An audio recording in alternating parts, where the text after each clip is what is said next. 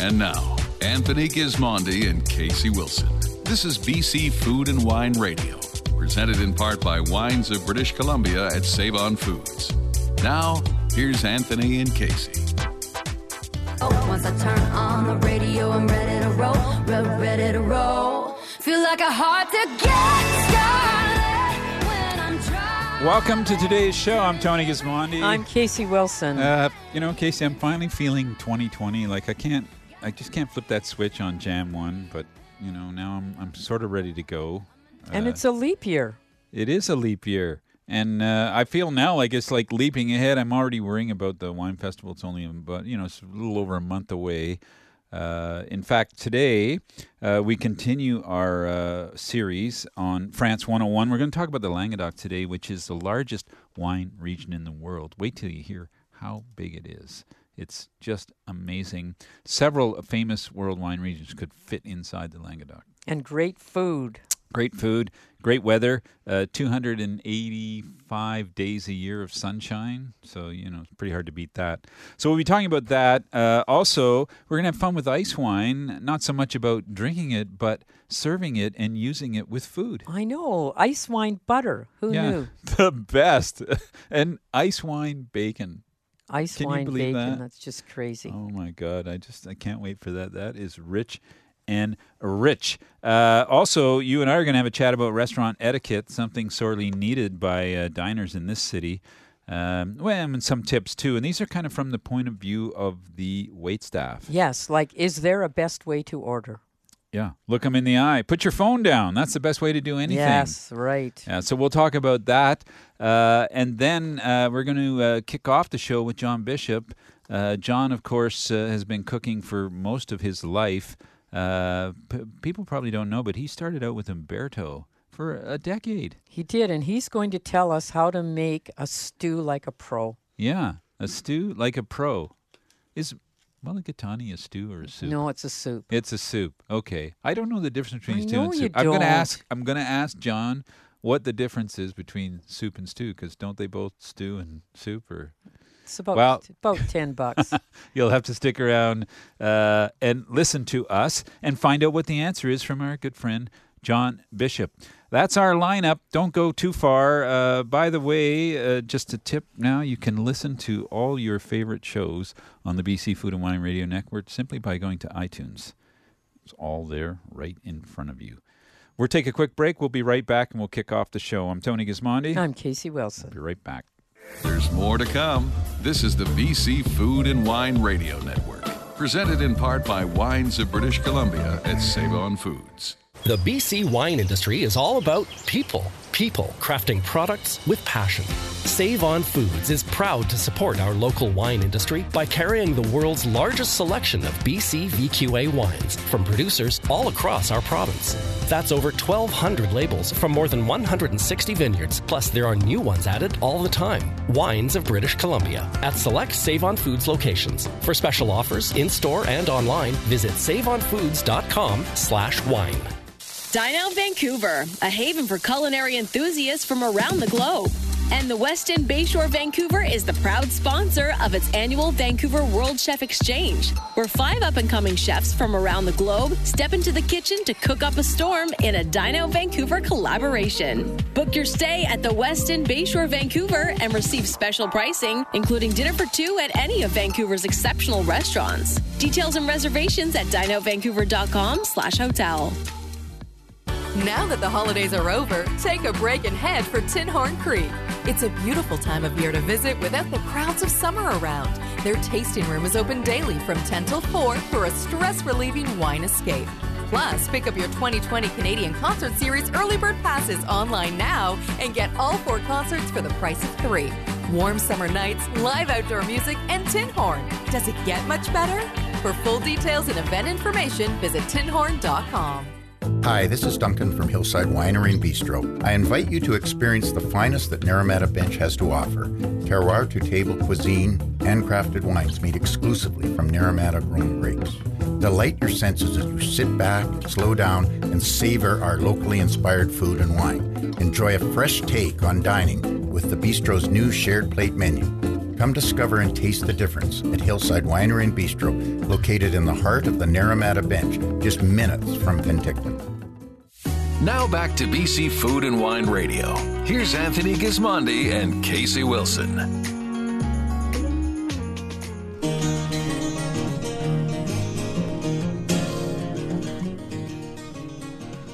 Welcome back to the BC Food and Wine Radio Network. Our guest is John Bishop, who really doesn't need an introduction, but I hate that because you should have an introduction, Oh, John. thank you, Tony. Uh, I don't know how many years you've been cooking, but it's a long time. they they say I'm institutionalized or something. or Institutionalized. whatever. Yeah. Great. Started at Umberto's, right? That's right. Yeah, when I came to Canada in the '70s, I started with Umberto's at the Little Yellow House and stayed there for ten years. Wow. Yeah, I learned a lot there. Yeah, That is uh, 10 years with Umberto. That's like I know. I know. We were sidekicks. That's like going you know. to church for a while and then It's- penance or it's- confession for a while. It's true. It's true. we had lunch together recently. It was rather fun. Rather Yeah. fun, yeah. Good guy.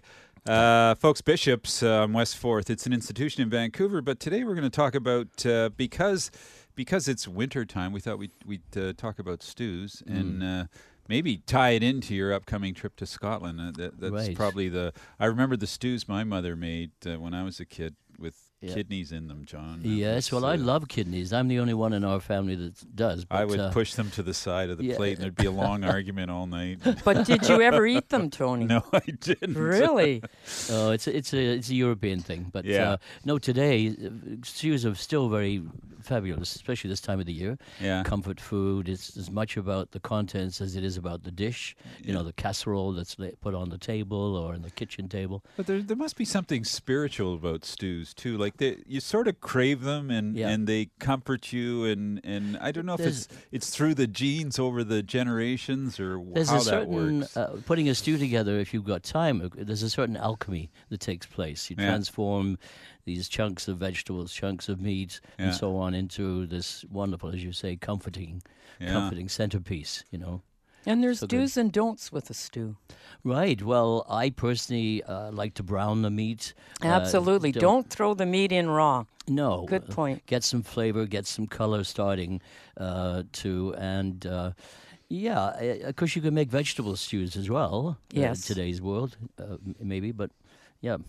Here's a dumb wine guy question: like, What how, what would you describe the difference between a stew and a soup? Are they not Uh, doing the same uh, things? no, they're not really. Um, a soup is something you could easily have in a cup. A soup is something you can eat with just a spoon Yeah. wh- or sip it even. Whereas a stew has more content, has more. okay. Uh, I want to say it's, it's nothing like a wonderful soup. either, You know that can be as complex as you want to make it. So yeah. When I was in grade five, my mother was at work and she came home at noon and put a stew in the oven, yes. phoned me at four o'clock and said, Can you thicken it? Oh, can you thicken it? Oh, Aha. One cup of flour, Uh, John. oh, no, I wallpaper mixed with paste. a bit of water. Oh, it was terrible. I just Wallpaper felt paste, I like awful. That's exactly what it was. Well, when what she you, got I, home. I, I like to do is, uh, if I want to thicken it a little bit, I'll take a, a Yukon Gold potato, peel it, and grate it on a box grater into the stew, and then as it cooks, it creates a thickening. Or you can put pearl barley in a stew, which is wonderful. That is a great idea. And not so much that it dominates the whole thing, but say a, a quarter of a cup of, of barley in the stew as you're cooking it. Beautiful thing. See, I would just take the lid off the pot. If there was, can I have a lid you on my can stew do pot? no, you or- take the lid off and let it reduce down. Absolutely. Yeah, yeah, yeah, yeah. Yeah. but I don't think a stew should go for eight hours. No, no. I mean, if you've got a slow cooker and you're out to work all day, why not? You know, Yes. uh, let it have time itself. The other thing I like to do on um, is uh, just break some bread into it as well, which is kind of nourishing. Some focaccia bread. Oh, that's yeah. a good idea. That's uh, delicious. Hey, we're speaking with John Bishop of Bishop's Restaurant in uh, Kitsilano. Uh, John, why does the stew taste better the next day? Yeah, it's something magical, and it's true. I mean, I've tried. I haven't done a scientific thing on it, but you know, you're making something like ossobuco or Yeah. minestrone soup, Yeah. Some, something with potato uh, tomatoes. uh, It does taste better the next day. I don't know whether it's a palate thing, uh, maybe it's the flavors have had a chance to really. Uh, mix in with the mixture, but it's it's it, Oxidized, maybe? I don't know. I don't know. There must No, be but a it's very true. It is. It is. And when do you add vegetables? Well, in our family, Teresa, who's from Saskatchewan, for some reason she likes her carrots a little undercooked in the stew, Yes. whereas I'm typical Welshman, right? Right, you like yeah, them I like it. I like it cooked. Yeah, yeah, yeah, yeah, For yeah. some reason, I like that. and what's your choice of fresh herbs? fresh herbs. Um, well, I'm fortunate. I've got a small backyard garden, so in the summer, if it's a good summer, I'll have basil, I'll have rosemary, and uh, in the winter, I've got things like thyme and parsley still. So parsley, I would say, was one of my year-round favorites. Yes. To add to something, finely chopped parsley goes in. It's it's just freshens everything. It's quite a beautiful herb, and yet. Um, under it's it's not you know basil is everyone's go-to in a way. Yes, and do you put potatoes in the stew? I do. I'll, I'll grate a potato to thicken yeah, it up. but not Uh, you don't. Um, I, I I, don't- just want to know what do you Yeah. serve with a bishop's stew? I do a, a topping of uh, uh, dumpling topping. So Oh, when the stew is made, you make enough, make sure there's enough liquid, and then I'll create a, a, a, a dumpling mixture with flour, uh, baking powder, a little bit of salt, some chopped herbs in it, and milk. And then create a little uh, mixture, and then spoon it in on top of the stew, and then cover it for 15, 20 minutes and cook it. Just before serving. just before serving, and you've got the starch. It's just very, again, it's very comforting. and what about wine?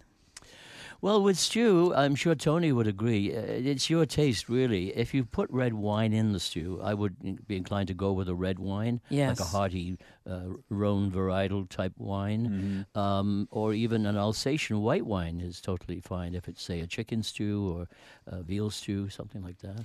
And you've got a great recipe for uh, lamb stew, Yes, I love where that. you 'cause use being- rosemary dumplings, and also That's right. But you could. This is interchangeable with beef. It is, it is, and you can make the stew with chicken or just vegetables if you wish. Yeah. And best cut of beef. Best cut of beef. I think it's um, oh dear, top, Chuck? Chuck, yes, Chuck, exactly. I think Same so thing you make your hamburger out of. Yeah, Yes. Yeah, and it's it's not expensive either, which is, you know, a wonderful thing.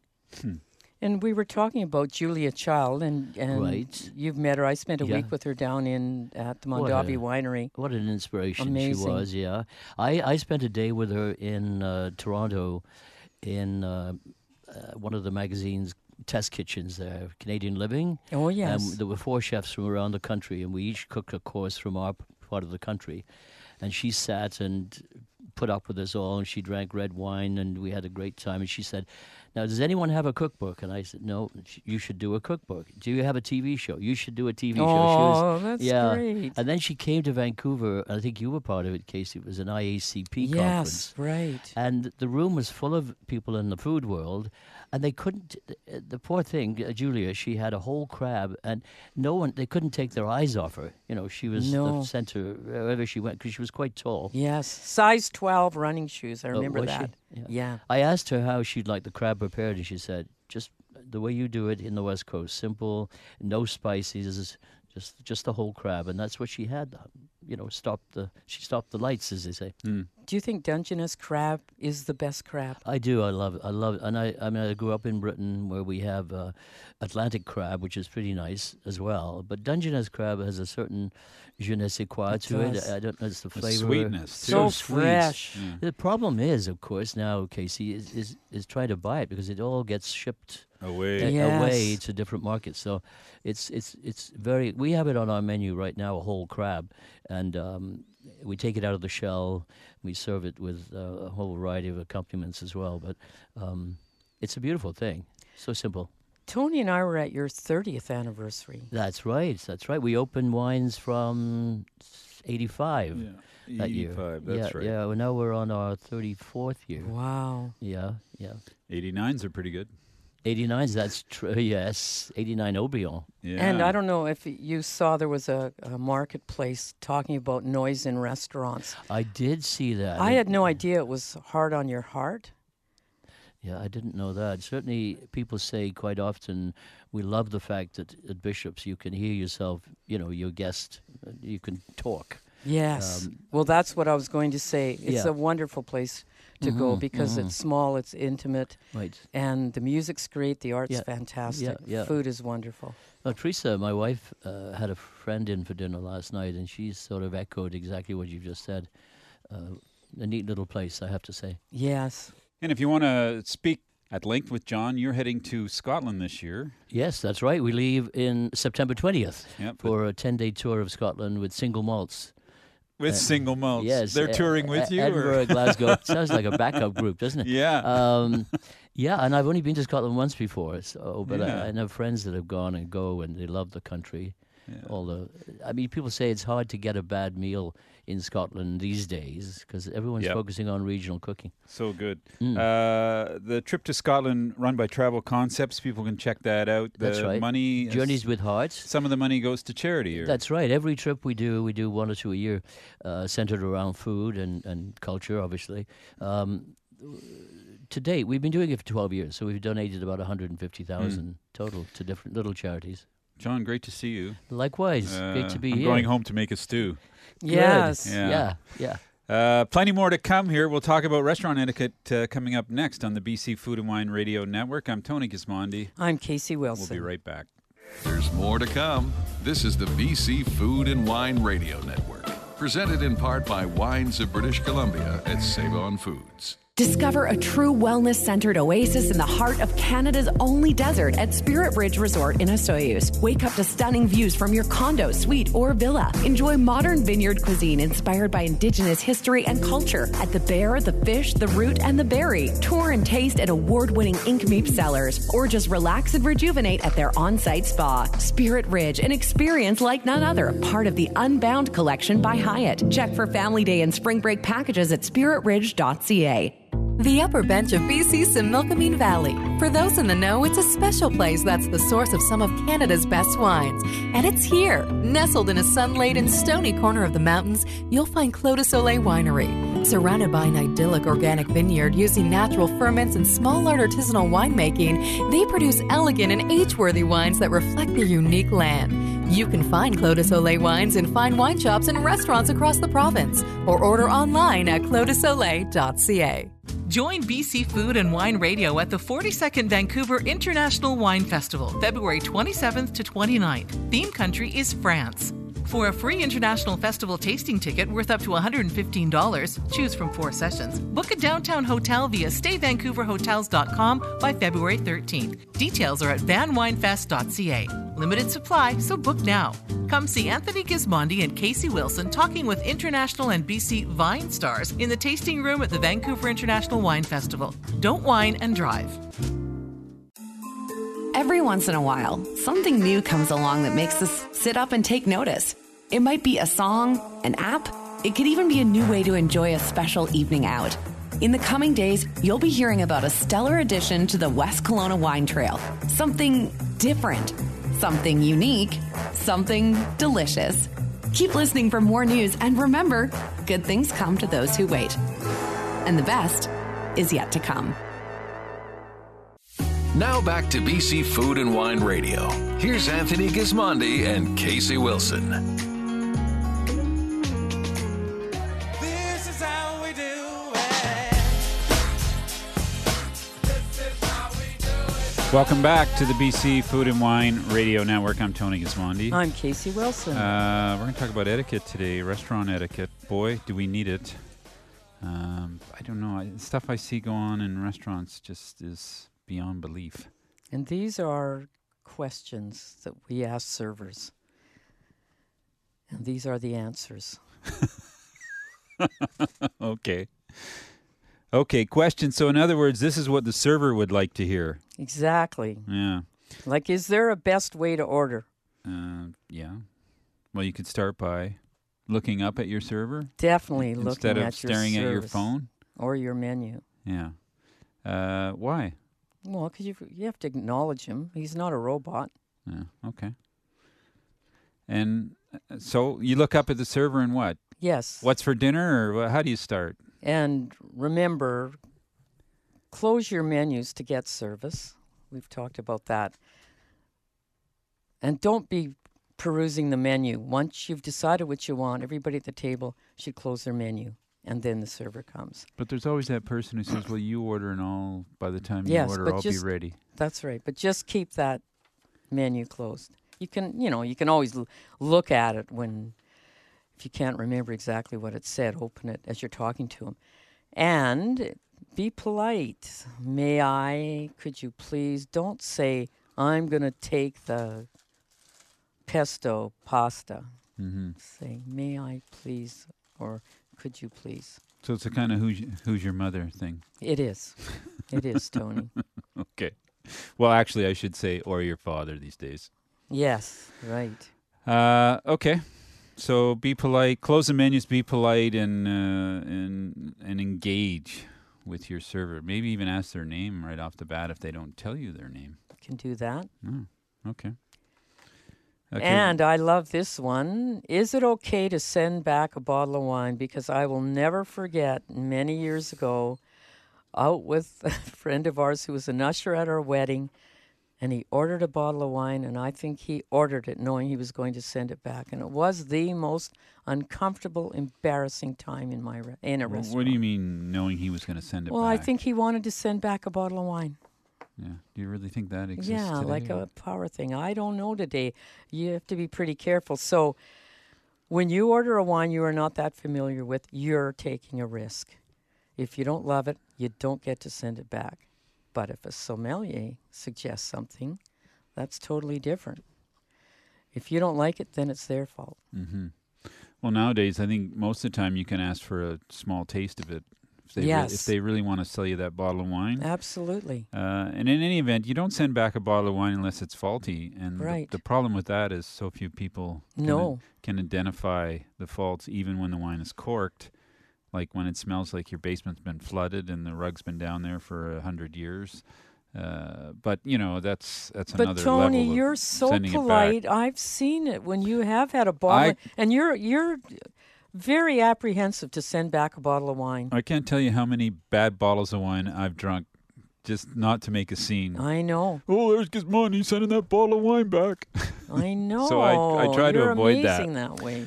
But yeah, that's. Uh, uh, I, I think the point about this is if the somm's trying to sell you a bottle of wine, ask for a taster, get a full description, and, and ask maybe to compare it to, uh, well, what other wines would you s- say it's like so you get an idea. Because if he's selling you a bottle from the Jura and you don't know they're oxidized and you get the wine and you go, oh, I hate that, like, you know, you're stuck with it. Yes. And you're paying big bucks, so so pay some attention. But I, I think you should al- always talk to the wine guy in a restaurant. Yeah. I mean, there's, you know, 100 labels. It's pretty difficult to take okay. a look at a list. Well, what about the food though? Because I'm I'm stuck with a cold dish, or I'm ah, stuck with a you know when they say that it's a. I love how they say it's a tarte tatin, and then it comes out and it's this giant piece of pie, and I go, well, that's not a tarte tatin. So, I, you know what I mean? Like, well, you know what? Do it politely and, and and let them know it's different from what you expected. Mhm. And it's not that big a deal to send something back.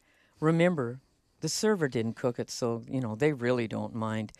But I think the difficult part is if you get something and you don't like it, you're at a table for four. You're then going to sit for 15 minutes while they bring you another dish, and everybody else is eating when your dish arrives. yeah. So I, I just don't really ever send it back Mm. send anything back for that reason. It just changes the dynamic of the table. you just push it around your plate. Yes. it's like a snail at in the morning when you go out in the grass. You see this plate of food's been pushed all around in every direction, and you know. Uh, well, people don't. You you probably don't realize it, but when those plates go back in the kitchen, they're analyzed by the chef. Yes, he has are. a look to see what's been eaten, what's been left, what's been pushed around. Uh, you know what what what is it that Wilson doesn't like, anyways, about this dish? Is what they're saying back there. Well, I remember going to Umberto's, and I was on a diet. This is many years ago. and uh, That's a good one. I, you know, I ate like maybe a third, and uh, Umberto came to the table. He said, "What's the matter? You don't like my food?" I mean, it was terrible, Yeah. and it wasn't about that. Okay, we saved a bit of time for tips. This is still a big issue with people, and uh, the numbers are a bit out of control now. Like I, I, I, because I'm in the business, I always tip twenty percent, but uh, I think fifteen percent is is a solid number for people if you have great service. I don't believe in any of this tip philosophy. Like I think the whole thing is broken, but this is the way it works for the moment. And uh, that's you know that's what you're going to have to do when you're in a restaurant if you get good service. But but there are many things that can happen with the tipping. Yes, 15% isn't a shabby tip, but I say 20% when you're at a top restaurant. great service, excellent food. Why? Why? Why? When you're at a top restaurant, are they more special than a bottom restaurant? or- Yes, they're it's a lot more expensive. In fact, I remember being down in Seattle and Tom Douglas spoke at a conference and he said, "You know, it really bugs me." He's talking to all the food writers there that every January you put out an article on where to eat in cheap restaurants. He said, "Our food is, you know, we put so much time into our food into checking out farms, making sure we have the best, our wine list." and you know you send people to restaurants where they are putting taking things out of the freezer and putting them on your plate Yeah, but you know, th- there's a whole there's a whole section of the population that can't afford that food or afford that service. So you know, I mean, there's two sides to that. there is Okay, but so just don't go under 10% Yeah. don't do 10% Now, uh, what about uh, often people, not often, but sometimes you get comped or you get free stuff or they bring stuff to the table and whatever. Wh- What do you do about that? always add the amount of the free food to the a tip to the Mhm. amount of the free food So if you go in like with a certificate for for a hundred dollars and they bring you a bill for twenty eight bucks or something, you should be tipping on the whole evening. Is that Yes. correct? You shouldn't just tip on the twenty eight dollars. And you know, a lot of people, well, a lot of uh, often servers go to restaurants and they're comped, and they don't send a tip. They they send a cocktail to the whole kitchen. Now, maybe there's another side a to bit, that one. That's a bit much. No. No, I don't think so. I think it's great. yeah, I, I think it's a bit much. It's Huh? a bit rich. Well, how many people are in the kitchen? Five Mm, drinks? Who knows? Well, I don't like the whole tipping thing because I don't really know who's getting the tip. So you well, know, it's in the usually end, split. it's usually split so many different ways that the person who does all the work doesn't really get, you know, get that tip that you think they're getting. So that's why I think the whole system is kind of crazy at the moment. I think there should, you know, there should be some compensation, but Well, I mean, ideally, the staff should be paid well. Yeah, With no wage. tipping like they do in Love it. Australia. Yeah. But as I talked to a chef in Australia who owns a restaurant, he said the problem there is you can't get anybody to work on weekends. Hmm. There's Why? no incentive. well, they're being paid really well. They don't care. They don't want to work on the weekends because they're paid Monday to Friday. They're paid well all week, so they want the weekends off. Mm. So I don't know. There's no perfect. Okay, folks. Uh, uh, I think the main message is be human when you're out dining. Uh, it's not. It's not like uh, it's the same when you're driving your car. You know, you can't. Guy cuts you off. He cuts you off. Uh, there's no need to go crazy. Just relax. And Be human. if you want to express appreciation, send a card. You know, letters are read aloud at staff meetings, and the good ones and the bad, and nothing feels better. So next time, you know, Mhm. you'll be recognized and treated even better. Okay, and the one thing we didn't mention, which is probably the most important thing, is that if you have, you should have a favorite restaurant. You should have a restaurant where you're known. Exactly. Because you Become a dine regular. there. Yeah, you're a regular in that restaurant, and you'll see an, a, a a real jump up in service and attitude and everything else because you're supporting them on a regular basis. You're not a one-off, and uh, So it's only important. it's only human. I mean, I wish they treated everybody the same, but if you're in there three or four nights a month, uh, they'll know who you are pretty quickly, and uh, you'll have some fun there. And if a new restaurant opens, go a couple of times the first week it opens. They will not forget you. BC Food and Wine Radio. Uh, we are uh, still on the air, Casey. How long have we been on the air? Now I've been t- I've been fighting with Stu about this. 22 years. Well, 1997. 22 freaking years on the air talking about food and wine. That must be a record. I think so.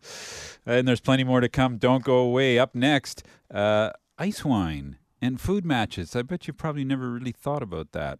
Uh, we're going to talk about that next on the BC Food and Wine Radio Network. I'm Tony Gismondi. I'm Casey Wilson. We'll be right back. There's more to come. This is the BC Food and Wine Radio Network, presented in part by Wines of British Columbia at Save On Foods. The BC wine industry is all about people. People crafting products with passion. Save On Foods is proud to support our local wine industry by carrying the world's largest selection of BC VQA wines from producers all across our province. That's over 1,200 labels from more than 160 vineyards. Plus, there are new ones added all the time. Wines of British Columbia at select Save on Foods locations. For special offers in store and online, visit saveonfoods.com slash wine. Culmina Family Estate Winery reminds you that it's time to join the 2019 Fellowship and reap the rewards. Culmina's Fellowship not only brings people together through their love of Culmina wines, it also features exclusive benefits only available to members. Like access to the Number Series, Culmina's small lot program, as well as unreleased library and rare wines from their portfolio. For details, visit culmina.ca. Culmina Family Estate Winery, creating wines of excellence through the blending of art and science. Explore Vancouver's exceptional culinary scene with the Westin Bayshore Vancouver at Dine Out Vancouver 2020. During your stay, enjoy a three course meal for just $35 at H2 Rotisserie and Bar and H Tasting Lounge, the Westin Bayshore's outstanding pair of restaurants. And as an exclusive Dine Out bonus, get room only deals, including dinner for two at H2 Rotisserie and Bar and H Tasting Lounge. Dine Out Vancouver 2020 with the Westin Bayshore Vancouver. Take advantage of special pricing at dineoutvancouver.com slash hotel. It's Jesse here from Black Hills Estate Winery, inviting you to join us this winter to experience the best that BC has to offer.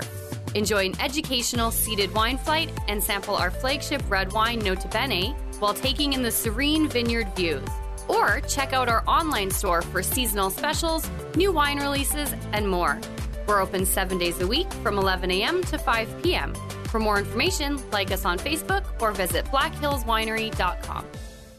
GismondiOnWine.com, BC's destination for finding great wine at all price points. With their easy to use search engine of over 30,000 plus tasting notes, you can find the wines you want by price, points, and more. Bookmark GismondiOnWine.com for the new notes posted daily, each with a photo of the label. Get new ideas and find great buys with seasonal and weekly top 10 wine lists, original stories, and videos. If wine matters to you, join us at GismondiOnWine.com. Follow on Instagram, Twitter, and Facebook at Gismondi on Wine.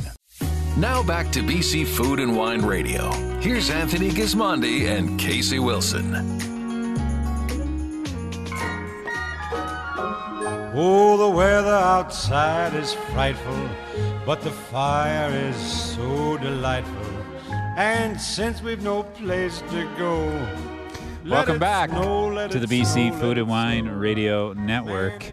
Uh, yeah, cold. We love cold when we talk about ice wine because that's how ice wine is made.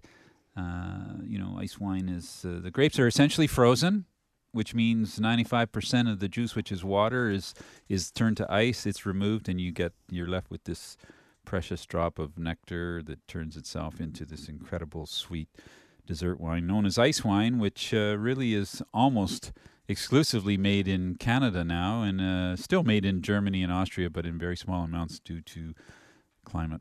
And made very differently in the U.S. it's not Uh, the same product. Well, there is no such thing in the U.S. Just they make some stuff in a refrigerator. Or Exactly, but they call it ice wine. Well, the Americans call a lot of things stuff.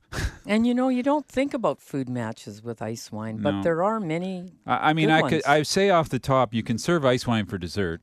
Yes. And you, and then if you want to be if you want to keep it simple, you can pour it on ice cream uh, or fresh fruit. But there are many other things, and uh, as you know, Casey, I caught up with Chef Tim McKitty at uh, out at uh, Inniskillin this year, and I was I was blown away by some of the things that you can do. And as you can imagine, it's all about acid and sugar because ice wine actually has so much acidity in it. The only reason you don't notice it is because it has so much sugar. So it has So- these so key, in- yeah, it has these key ingredients that chefs love. So today we thought we'd talk about a few things. You did a bit of experimenting, uh, so let's start with uh, with salads. I know. Get this, Tony. Forget uh, vinegar. Use Yeah. ice wine in a vinaigrette. Yeah. So what? how About half of what you would usually use. So, say if it calls for two tablespoons of vinegar, use one tablespoon. of ice wine. Yeah, and Yeah. that natural sweetness really tones down any sharp acidity that's in the greens and other ingredients. hmm Uh, and for uh, sauces and glazes Yeah, and, just and use- marinades. just for a sauce, just put some ice wine in. I'd say a couple tablespoons. Mm. Same with marinades and glazes.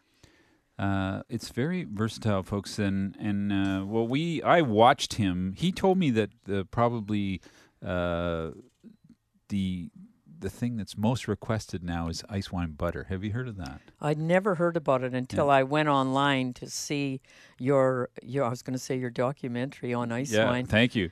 your video on ice wine. It's fantastic. Never even thought about ice wine butter and and so what you do to make ice wine butter is you reduce ice wine to about half Mhm. and then you fold it into butter. Yeah, and then you you get your you bake some bread or you get some super fresh bread. Yes. it's just unbelievable how tasty that is. because you've got the sweetness with Yeah. the with the kind of roughness say of uh well um, i would use uh, what the scots do tony their favorite bread yeah, which is called soda bread. soda bread Huh, how It's did a I know perfect match Yeah. ice wine butter i mean try that the next time you have people for dinner so you open up that ice wine make the butter and then serve ice wine at the end of the meal Mm-hmm. Uh, one thing to keep in mind with ice wine, and uh, well, we're going to talk more about food, but in terms of dessert, it's it's all about this sweetness factor, and the dessert should never be sweeter than the ice wine. No. because we're trying to protect the ice wine a bit. Not that it needs much protection, but that's why you you got to balance that off, and you got to do that before dinner. Like you got to taste test that. So uh, you be careful, but uh, chocolate is another great thing to uh, serve with ice wine, especially if it's a little bit bitter. i know i never think about serving chocolate with wine Yeah, it's really. But that's the exception to the rule. yeah. Now we had a dish in the video. I think you saw it. The bacon. Yes. It was unbelievable how they they did that. Uh, And it they made a do it BLT with it. Yeah, simple enough to do even bacon at home and just sprinkle, basically just sprinkle it over the bacon as you're uh, uh, baking it in the oven. It's just fantastic. But Yes, and if you want to roast bacon, about 350 for 30 minutes. Mhm. And if you put a rack on it, it's even better because the fat drips down. Yep. And if you're feeling lazy, just go to Whole Foods because they have the best deal on bacon ever. If you go to their breakfast section Uh-huh. and the bacon's already cooked. So the bacon's already when you cooked. cook bacon, you get it down. A pound of bacon is at the end about a quarter pound, and if you go to Whole Foods, you get a quarter pound of bacon for nothing. Yeah. Well, Well, I know about nothing. There's nothing for nothing at Whole Foods. no, but, it's by weight, so Yeah. it is. So they've cooked deal off. They've the rendered century. off the fat, and you're actually buying the crispy bacon. Yeah, you're not paying for the yeah. Love it. the price they paid. Yeah. Uh, the other dish which blew me away was uh, French onion soup. yeah, I would uh, never think of, of uh, caramelizing onions, Onions. in ice wine. Yeah, it, they were so fantastic. Well, you know, when you caramelize onions, anyways, you, they get a sweetness factor in them. Yes. but it's just amped up by using some ice wine in that reduction in that process, and then uh, putting it in the onion soup. Like it, I can just and it, I the day I was there was freezing cold. Um, and so this this soup was just so fantastic at lunchtime. So uh, you, by the way, you can check out these videos at gismondionwine.com. There's three videos on ice wine. One is with Chef Tim McKitty, and it's all about uh, food. And you actually see him preparing many of these dishes um, using ice wine uh, from Inniskillin, which was you know the original founder of ice wine.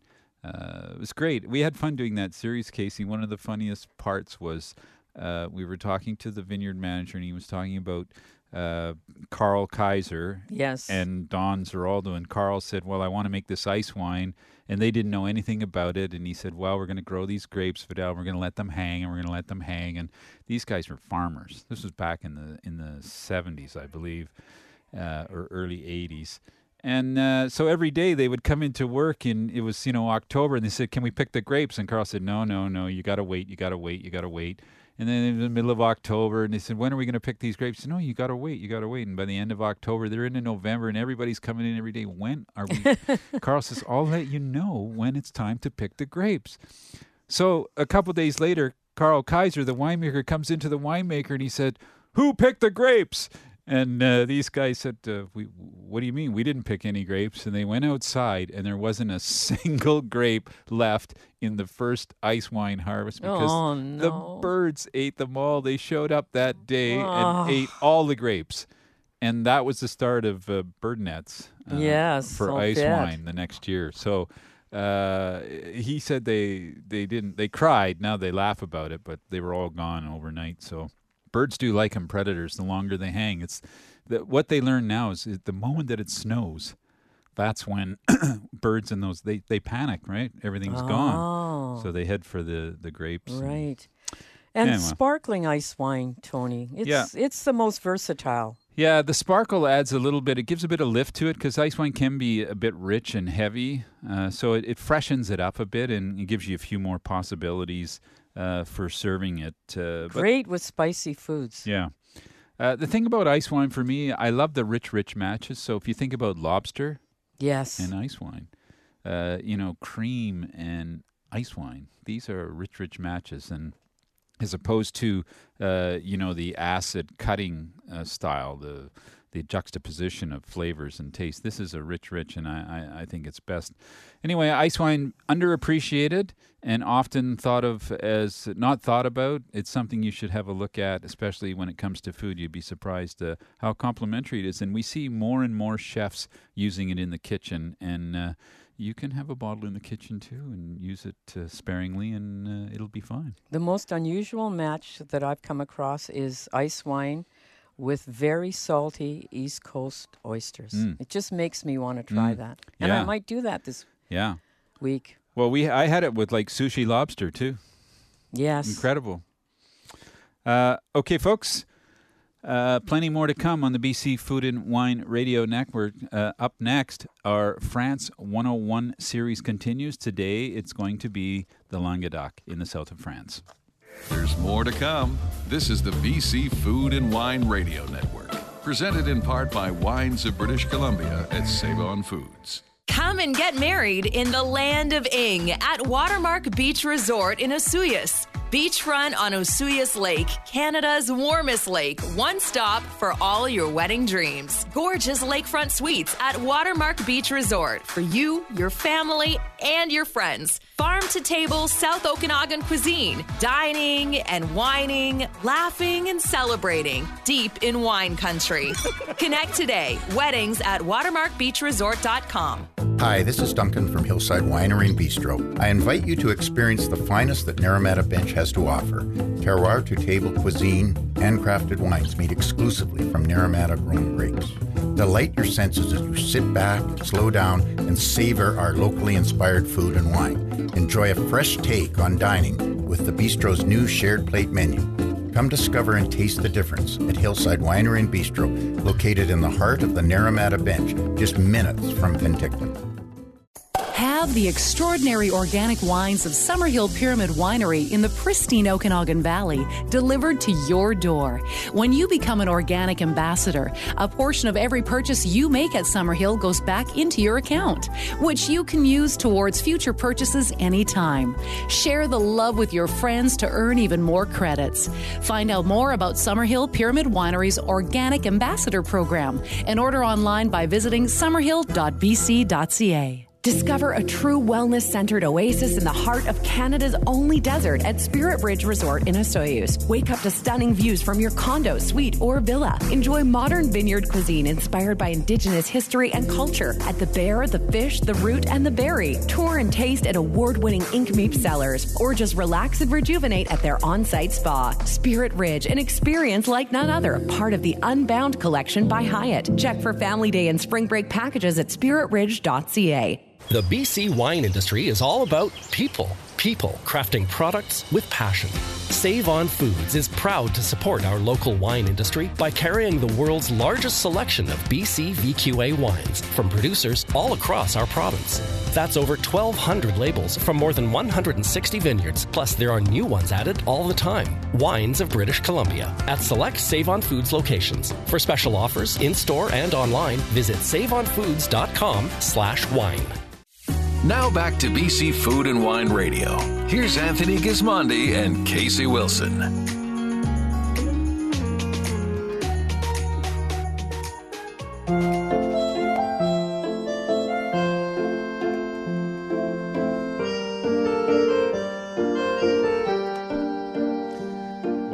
Back. to the BC Food and Wine Radio Network. I'm Tony Gismondi. I'm Casey Wilson. Uh, here at the BC Food and Wine Radio, we're very pleased to be a part of the 2020 Vancouver International Wine Festival. And we'll be broadcasting on stage inside the theme region of France on February 27th, 28th, and 29th. So today, uh, we continue our France 101 series in the run up to the uh, festival.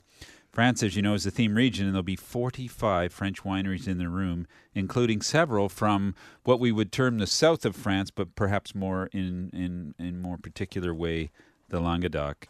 Uh, so today we want to talk about the Languedoc, which stretches, uh, Casey. Well, you've been down there from Perpignan, which is really at the Spanish border uh, in the west, all the way over to Montpellier on the east side. It's and uh, really, if you think about the Mediterranean, it's not more than 50 to 75 kilometers above the Mediterranean. So that sort of strip, it's kind of like a half moon shape, uh, and it's it's filled with wineries. Like the size is just incredible uh, of the Languedoc. When you when you think about uh, even BC, I don't know what we have in BC. I want to say we have roughly uh, 5,000 hectares in uh, British Columbia. Uh, which uh, pales with the 290,000 hectares in the wow. Languedoc. And Tony Wine's changed a lot since the first time I went to that yeah. region. Well, you know, traditionally, I mean, the story was, and sometimes it's kind of like the the good guys keeping the you know the big guys keeping the little guys down, but in the in the days of yore, these sort of rich sun baked wines of the Languedoc, probably a little overcooked, were shipped up to uh, Bordeaux and even Burgundy and used to color wines and to bolster wines. Those days are all gone. And uh, as I, I, I said earlier, I was talking to uh, people at a conference at, at Bertrand. It's really the Languedoc's time. So it's really fun to explore this region. First of all, uh, uh we could talk about uh, the red wines. Uh, particularly the grapes, people sort of relate to that. So most of the wines are Syrah, Grenache, Carignan, and Mourvedre. These are the grape varieties, and you would hear about them in, in the Rhone, in the southern Rhone, which is you know above Languedoc. Uh, so these wines are in some sort of mix. So you can have Syrah, Grenache, you can have Grenache, Syrah, you can have all four of them. Sometimes they're singular, but mostly they're blended. Uh, and they uh, there's a wide range of wines, and then you take the that blend and you spread it across a whole bunch of different appellations, villages.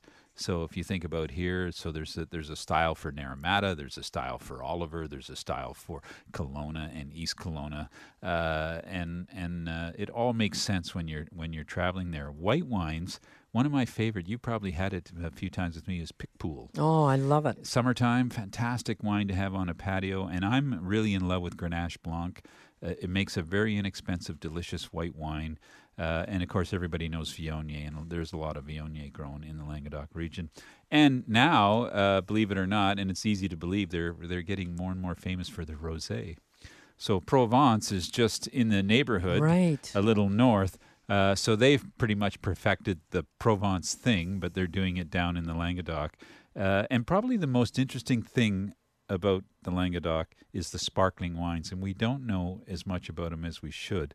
Uh, one, many would argue that the first sparkling wines in France were founded in the Languedoc, not in Champagne. Interesting. And that, in fact, some would say that Dom Perignon stole the recipe. Really? uh, he stole the stars and took them back to Champagne and made them famous.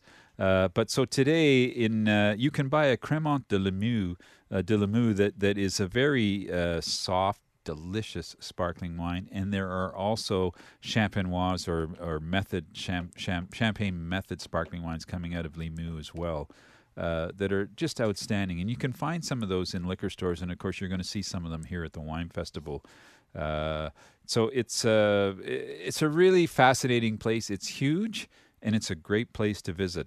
Um, and uh, we couldn't be more pleased to be. Uh, to, well, we're going to have some people on the show uh, as well during the festival uh, to talk more about uh, the Languedoc. How about food? Well, I, I want to say what's great about the area the prices. Yeah. Very reasonable prices. So, um, like I'm saying, uh, you can buy s- sort of seventeen to twenty-two dollars would be a, a, good price range for a red wine. From uh, you know, you have the s- specific areas like Corbière or or uh, Saint-Chinian, but many just have the Languedoc uh, on the label, or the Coteau Languedoc, which is uh, coming off labels now, but has been there for a while. All of these places are thriving in the south of France, Faugères, and you'll see them in liquor stores, and we're getting more and more of them, which is really encouraging. Uh, so I like that. Um, let's talk about food. I set up at uh, Gerard Bertrand. If you if you travel there, he has a hotel at Chateau L'Hospitalet, which is just gorgeous. A simple place right at the winery, and a great restaurant there called Art de Vivre. And you can you can strike out in almost one hour in any direction and cover off most of the Languedoc from there. At least ninety minutes would be your biggest drive. And I know that uh, tapenade will be on the menu. Yep. Which is Pretty uh, simple to make, Very too. simple. Um, made from green or black olives, and often they use a mixture along with olive oil and capers, which just adds a real kick to it. And this dish is served as a dip or a spread. Also, cassoulet, which is traditional to uh, Toulouse, and it's probably one of the most loved dishes in France. And it consists of beans with sausages, lamb, or pork. Mhm. And it's actually available at Oyama on Granville Island. If you phone ahead, ask them to make it. Nice. Also, uh, fantastic. I know, I know you've had this a monkfish stew, Tony, with aioli Yeah. and uh, a Mediterranean sauce with olive oil and garlic. It's called, but I don't know how to pronounce it, Bourride? B O U R R I D E. But you'll know when you taste it. And this is how the fishermen, you know, Yeah. use up the leftover fish uh, just before it's sold. Yeah, one of the things I didn't never understand, uh, uh, like Bertrand is like five minutes from the ocean. You drive down there. By the way, the salt flats are right there, uh, where, Oh, where they harvest salt, so you can see all that happening. But they do such a great job with these shacks on the Mediterranean. Like it's just a shack. Yes. You sit in there, you drink some rosé, uh, a bit of fish comes out or whatever, you name it. Uh, you can just sort of while away the hours sitting there uh, in the late late afternoon, early evening. It's such a great, relaxing pastime uh, to do that, and it's simple and not that expensive. I know oysters and mussels. What's Yeah. better? Yeah. Sit in a shack and have they come that in with a some wine. They come in a pot. And the wine comes in a, p- a bucket. You know, the the oysters come in a bucket, and uh, well, you know what we say, Bob's your uncle. That's right. Pretty tasty stuff. And goat's cheese, Tony. Yeah. It's all over that region. So Casey and I, as you know, we we've been at the wine festival forever, uh, but uh, the BC Food and Wine Radio Network will be broadcasting. We'll be inside the French uh, theme region area. So drop by and see us uh, if you if you're attending the wine festival. Uh, in the coming weeks, uh, France 101. Uh, we've been talking about so many different areas, but the Languedoc is a is such a, a, an exciting area because it's not Bordeaux, it's not Burgundy, it's not you know. Although it has a long history, because frankly, uh, most of uh, what goes on in France started in the south. So if you think about uh, the Greeks and the Romans and uh, the Etruscans, like all the people that traveled across. Uh, the south of France on their way to the Alps or wherever, e- even to the Orient. It all happened down there. So all of these little medieval villages are within striking distance of, you know, 10, 15 minutes all over the south of France. You get a great cup of coffee, you go in a cafe, you visit a winery, uh, you just soak up the sunshine. Uh, it's really special. And one of the best things to do there, Casey, or, or to discover is this notion of garrigue. And uh, last, early, late last year when I was there, and we drove up to Clos, uh, Clos which is uh, Bertrand's top winery. By the way, he's going to be at the festival. Uh, we drove the car. We, we we got to the. We found the place. Then we had to drive up this stone line road for about 10 minutes and was barely enough room for the car. I thought we were going to rip the side off the car all the way up, all the way up, all the way up, all the way up. We finally, and then we get to the vineyard. It's a biodynamic vineyard. There's an old guy plowing the vineyard behind a horse. Like I couldn't wait to get out of the car just to to experience that. We get out of the car in the most overpowering smell of rosemary and thyme and dried herbs just wafting through the air. Like it was it, there was there was no way to explain it. That is garrigue and that is the languedoc. Uh, so uh, folks i hope you enjoy them at the show. Uh, there'll be so there'll be a number of them in the room, and uh, I did have a list. If I can very quickly say who's attending uh, at the winery, it's going to be uh, Gerard Bertrand for sure. Uh, Paul Mas uh, will also be pouring his wines. Ad Vini, another producer, will be pouring their wines. So I think there'll be about six or seven of them there uh, from the Rhone Valley. Oh, yeah, and Domaine Michel Gassier, fantastic guy. Uh, can't wait to taste his wines too. And then one for you, Casey, Turquoise Life. I know. I think couldn't of believe the that when I think saw of the that. turquoise colored uh, water of the Mediterranean. Mediterranean. So it's kind of lifestyle like. Folks, that's our France uh, 101 for today on the Languedoc. Uh, remember, you can find us on iTunes. Uh, and you can uh, listen to all of the uh, 101 series as we make the run up to the Wine Festival. I'm Tony Gismondi. I'm Casey Wilson. And you've been listening to the BC Food and Wine Radio Network. Have a great weekend. That's it for today's show. Tune in again next week for Anthony Gismondi and Casey Wilson on the BC Food and Wine Radio Network. Presented in part by Wines of British Columbia at Save On Foods. BC Food and Wine Radio is a TKS West production. Executive producer Casey Wilson.